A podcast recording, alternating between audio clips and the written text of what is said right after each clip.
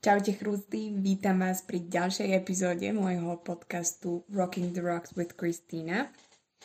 Dnes som si pre vás pripravila takú bonusovú epizódu k téme platňovej tektoniky a porozprávam vám o projekte Mohole, ktorý prednedávnom oslavil 60 rokov.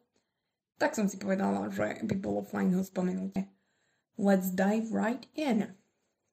Ak si správne spomínam, v prvej epizóde sme sa rozprávali o štruktúre Zeme, kôra, plášť, jadro, litosféra, stenosféra a tak ďalej.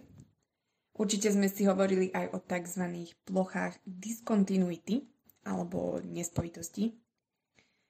Uh, sú to vlastne hranice medzi vrstvami s rôznymi fyzikálnymi a chemickými vlastnosťami. Mm. A jedno z nich je aj Mohorovičičová plocha discontinuity, skrátenie MOHO, ktorá označuje alebo no, aj označuje prechod zo zemskej kôry do zemského plášťa. Samozrejme, ani srnky netušia, ako moho vyzerá, čo sa tam deje a podobne. A pred 60, ro- 60 rokmi sa ale blázniví vedci rozhodli toto tajomstvo odhaliť. um, jednoducho sa k mohu chceli prekopať a odhaliť nejaké tajomné procesy v hĺbkach zemského telesa tento megalomanský projekt nazvaný Project Mohole, akože Moho, ale je to hole, akože asi jama, diera, ja neviem, Project, Project Mohole, proste to tak nazvané. No a tento projekt bol v tej dobe prirovnávaný k pretekom v oblasti výskumu vesmíru, ktorej v tom čase teda pretekali sa Američania a Rusi, kto sa dostane prvý na mesiac do vesmíru a teda. Takže bol to dosť, dosť veľký deal. Bohužiaľ, tento rozkošný sen prekopať sa až k uh, ploche discontinuity uh, sa im nepodarilo splniť. Napriek tomu, že to bolo maximálne zlyhanie za veľa peňazí, Project Mohole položil základy výskumu oceánu a nevydaným vedeckým objavom. Takže to nebol až, nebolo nakoniec až také úplné zlyhanie, ale o tom sa, k tomu sa ešte dostaneme. Dobre, takže pre zopakovanie z minula, vedci 20. storočia mali k dispozícii nejaké mapy alebo grafy štruktúry Zeme, ktoré získali vďaka štúdiu šírenia seizmických vln. Zemetrasenia totiž uvoľňujú množstva energie vo forme vln, ktoré sa šíria zemským telesom No a kvôli tomu, že tieto vlny sa šíria cez rôzne materiály rôznymi rýchlosťami, vedci dokázali rozlíšiť, e, rozlíšiť e, rozdielne vrstvy Zeme a určiť ich vlastnosti. Um, nepodarilo sa im to samozrejme úplne do detailov, ale jedno bolo isté a to, že v určitom bode pod povrchom Zeme sa vlny začali šíriť o mnoho rýchlejšie ako do, do posiaľ. No a vedci tento bod nazvali Mohorovičičová plocha discontinuity po jej objaviteľovi. Mohorovičičovi. Nečakane. Mm, dlhé roky bolo mnoho záhadov, až v roku 1957 sa skupina geológov a oceanografov um, zhodla na nejakej vedeckej konferencii, že treba vymyslieť nejaký veľmi zrušujúci projekt, ktorý by tieto všetky záhady okolo moha uh, objasnil. Konkrétne Walter Monk a Henry Hess navrhli, že treba kopať k tejto ploche nespojitosti a vyťahnuť z nej vzorky na detailnejšie preskúmanie. Takže vlastne zavrtať sa do zeme úplne celkom dosť hlboko.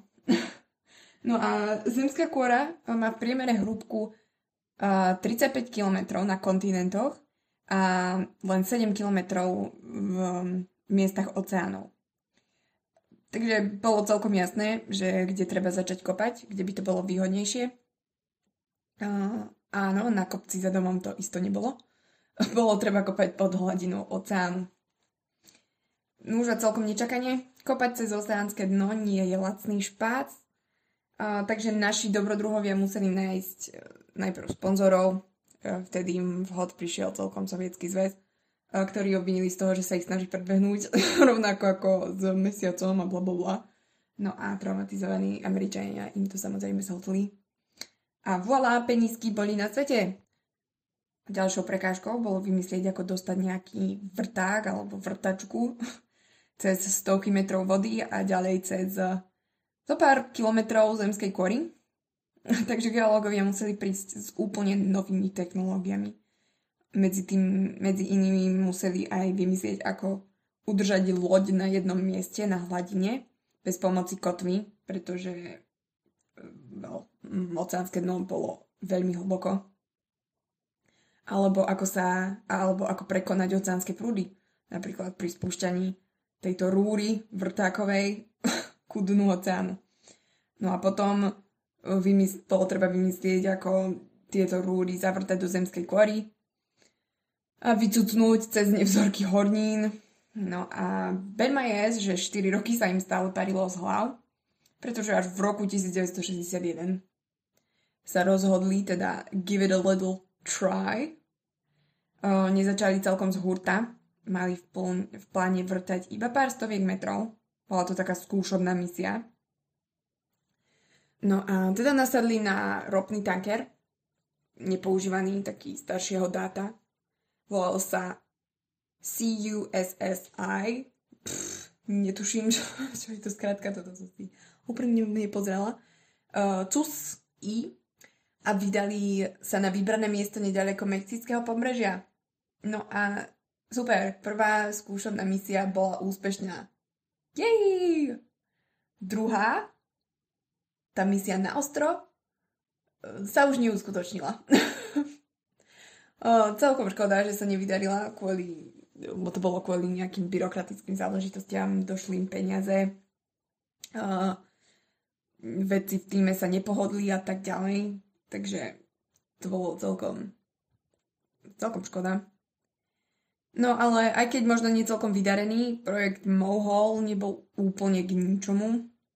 Techniky, ktoré boli vyvinuté, kvôli tejto misii, boli ohromným prínosom pre vedeckú komunitu. Nie len, že sa teda vedcom pri tejto príležitosti podarilo vymyslieť, ako stabilne umiestniť lode na hladinu mora bez použitia kotvy, ale aj ako vyextrahovať materiál z oceánskeho dna.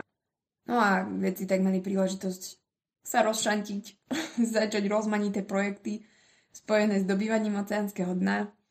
Um, analýza vzoriek napríklad umožňuje paleo, paleooceánografom, prosím pekne. Proste toto paleo, paleooceánografia je vedný odbor um, skúmať vrstvy fosílií, častíc prachu, sedimentov nanosených topiacimi sa ľadovcami a tak ďalej. No a vďaka fosíliám živočíchov vedia zhruba určiť, aká teplota bola v akom období na Zemi. Uh, prach im napovie, ako sucho bolo na pevnine a tak ďalej. Vďaka týmto analýzam vedia zistiť, aké zmeny klímy prebiehali na našej planete v tej najdávnejšej minulosti, skutočne stovky miliónov rokov dozadu. No a samozrejme, takýto pohľad do minulosti nám môže napovedať aj o našej budúcnosti a budúcnosti našej planety. V skratke, aj napriek tomu, že Project Mohole možno nedosiahol celkom to, čo mali vedci pôvodne v úmysle, nepodarilo sa im prekopať až uh, ku ploche diskontinuity, ale podarilo sa mu otvoriť dvere novým vedným odborom, mm, ktoré obohatili ľudské poznanie o množstvo neuveriteľných objavov. Takže konec koncov na niečo to bolo dobré. No a dúfam, že sa vám teda dnešná epizódka ľúbila. Mm, ja som si písanie o Project Mohol nesmierne užila. Do popisku epizódy vám hodím nejaké linky na zaujímavé články, ak by ste si chceli načítať o tomto projekte niečo viac. No a to by bolo na ne všetko. Počujeme sa na budúce chrumky. Smuk, čaute.